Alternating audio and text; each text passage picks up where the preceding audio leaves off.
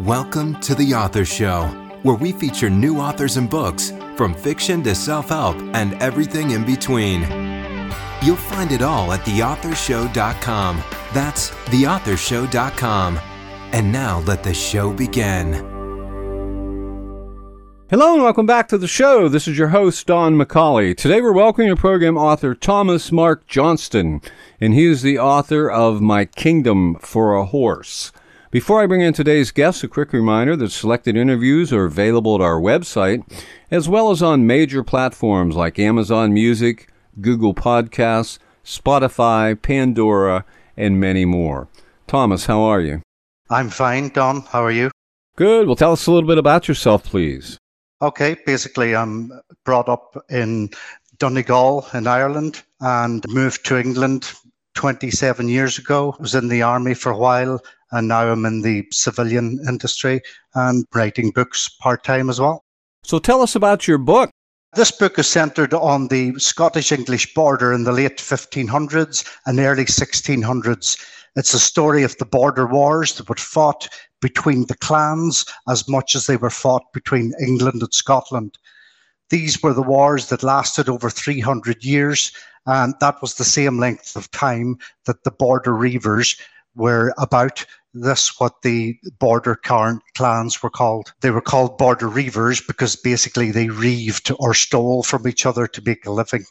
It wasn't looked on as a wrong way of living back then. Times were different, and that was just their way of life.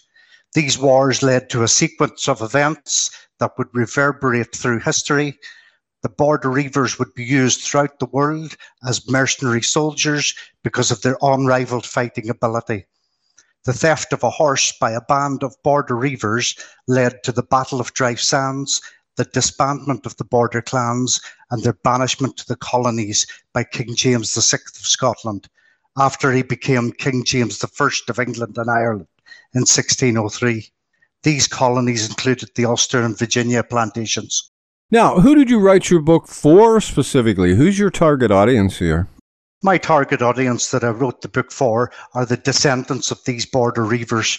Like I said before, they were sent out to the colonies, so their descendants are now in America, Ulster. Basically, they were sent throughout the now English speaking world and the colonies worldwide. These include the people of Scots Irish descent who were sent as mercenaries and settlers across the globe.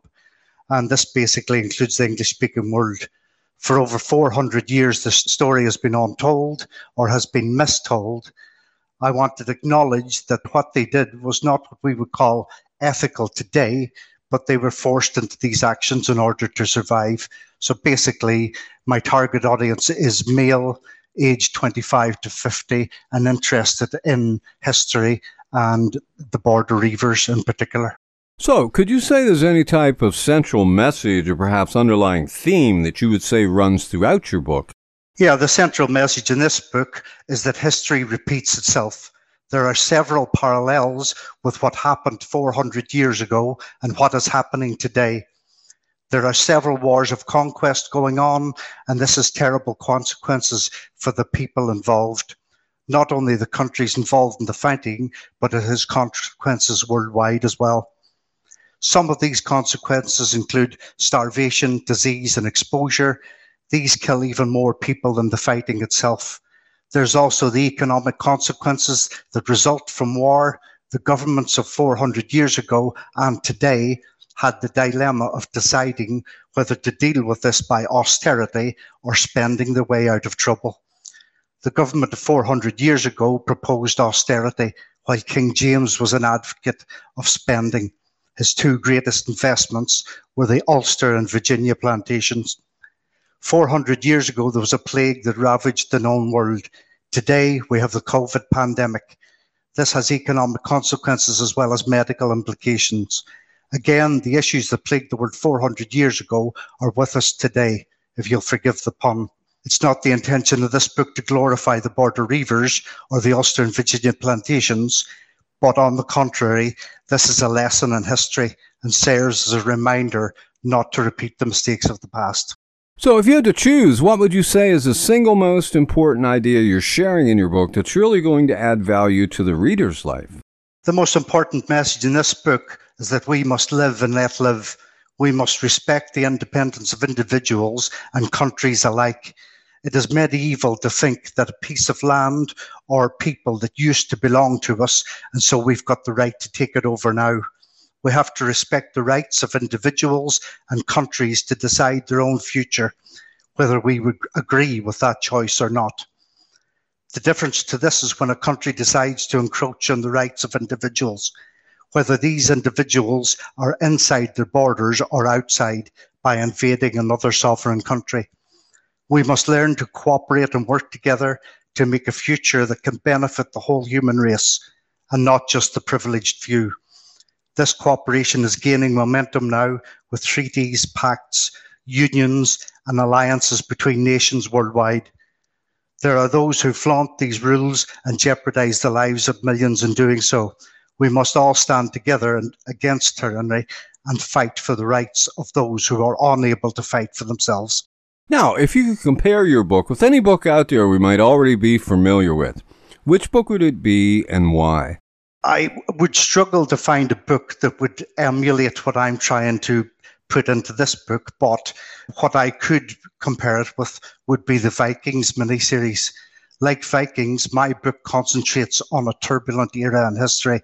It follows several wars covering generations of a family and it plots the main character's journey from their homeland to, and ended up on foreign shores. The main foreign shores being the Ulster and Virginia plantations the Vikings miniseries covered journeys of Vikings to England, Ireland, Iceland, Greenland, and Vinland, which was their name for America. And my book covers journeys of the border clans from northern England and southern Scotland to the Ulster and Virginia plantations. I would also compare it to the miniseries Roots. Before you balk at that comparison, let me explain why my ancestors were torn from their homeland and sent to foreign lands, not as slaves, but as indentured servants and mercenary soldiers. They had little choice in the matter because they, as they already stated, were given the choice of the hangman's noose in Scotland or land in the colonies. Just like roots, my family's passed the story of our honoured origins down through the generations and centuries. So, what was your inspiration for writing this book? My inspiration from writing this book was the stories that my father told me about our Scottish horse thief ancestors. He told us many stories when we were young, but this was his favourite. He would return to it time and time again. It must have been an important story to be retold down the generations of our family over 400 years. This is not just the story of our family, and not even the story of the border reivers who were sent to foreign lands. This is the story of the dispossessed and refugees everywhere. My mother and sisters carried on this family history research and the family tree. They carried on the research for several years. I only recently got involved when I found out that these stories were the truth all along. So, why is the book titled My Kingdom for a Horse? This book is called My Kingdom for a Horse because the theft of a horse by a band of border reivers led to the Battle of Dryfe Sands, the disbandment of the border clans and their banishment to the colonies by King James VI of Scotland after he became King James I of England and Ireland in 1603. A horse, a horse, my kingdom for a horse is a famous line from William Shakespeare's Richard III. This shows just how important horses were hundreds of years ago, when the destiny of a kingdom could depend on a horse. This book is also set within the lifetime of William Shakespeare, and that is yet another coincidence, or is it? Maybe these events inspired his writing as well. So, what qualifies you to write this book? As I said already, my father told me these stories when I was young. These aren't just stories, they're in our DNA that has been passed down through us through the generations. Until recently, I couldn't make any sense of my life. I was born in the Republic of Ireland, side of the Northern Irish border, and had to contend with the armies, police forces, and border forces of both the Republic of Ireland and the United Kingdom. The people of the area also had to avoid the interests of the paramilitary organisations operating in the area, mirror imaging the lives of our ancestors. The descendants of the border reivers alive today can relate heavily to the lives of their ancestors, and that is why we can tap into this resource, and that is what has made this book possible. So, what do you think it is that makes this book relevant to American readers? This book is relevant to American readers because a large amount of the border reivers were sent to America during the Virginia plantations. Virginia was named after Queen Elizabeth I because she was known as the Virgin Queen, and Jamestown was named after James I. Jamestown is another historical fiction series that was fairly popular, and that was about the early Virginia plantations. There were people who came from other areas, that is true, but a lot of them were border reivers. The initial pioneers of America had the same characteristics as the border reivers. They were all great horsemen and women. They were ranchers, cattle rusters, horse thieves, mercenary soldiers, and fighters. Their lives were identical. This was then passed on when the pioneers were pushed further west in pursuit of new frontiers. This then transferred to the cowboys as they pushed further west in pursuit of new frontiers. This then transferred to the cowboys in the Wild West, who were basically border reivers in cowboy hats. And to give you an idea of what the border reivers were like, the descendants of the border reivers are still finding new frontiers to this day. Neil Armstrong was a descendant of the border reivers as well, and he was very proud of that fact and it is said that he took a piece of the Armstrong clan tartan to him to the moon. A lot of the American presidents were descended from the border reivers as well. Names like Johnson, Nixon, among others, were among them as well. So, what would you like to be the legacy of this book? I would like the legacy to be to tell the story of the period of history that is seldom told. There are plenty of stories about early American history and separately about the clans of Scotland, but few tell the story that connects the two. This book will bridge the gap. I would also like the book to help heal the divide between Protestants and Roman Catholics in Ireland. This book, and especially subsequent books, will show that we were all Roman Catholics at one stage. That is, if people now don't know this already, but I think people need reminding of this. The border reivers, and by extension, the early settlers of the Ulster and Virginia plantation, among others, were both Protestant and Roman Catholics. In America, the descendants of these early settlers seem to have integrated better than they did in Ireland. However, I believe that I have found that my ancestors did integrate well. Now, are your characters pure fiction here, or did you draw from people you know in real life? Some of the characters are pure fiction, but some are based on actual historical characters. Queen Elizabeth I and James I, to name a few. Others are indeed either based on myself, my family, and friends. Two of the brothers who are constantly bickering and fighting are based on one of my brothers and myself. All good humoured and good banter, of course. The chief is based on my father, and Lady Margaret is based on my mother. I've got a lot of their sayings from them because they relate directly to because I come from a large family in Ireland. So it was basically like I was part of a clan more than a family, just like in the book. So, in your opinion, who should buy your book?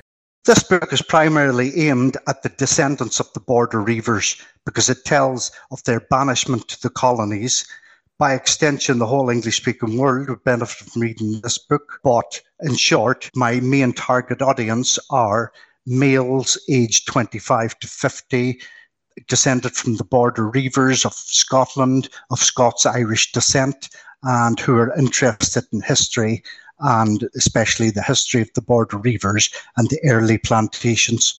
So, how can readers find out more about you and your book? The best way to find out more about me and my book is to go on Amazon and search the book through that. I don't have a website at the minute, but I intend to get one up in future. Well, this has been just great. Our guest today has been Thomas Mark Johnston, and he is the author of My Kingdom for a Horse. Thomas, thanks very much for being with us today.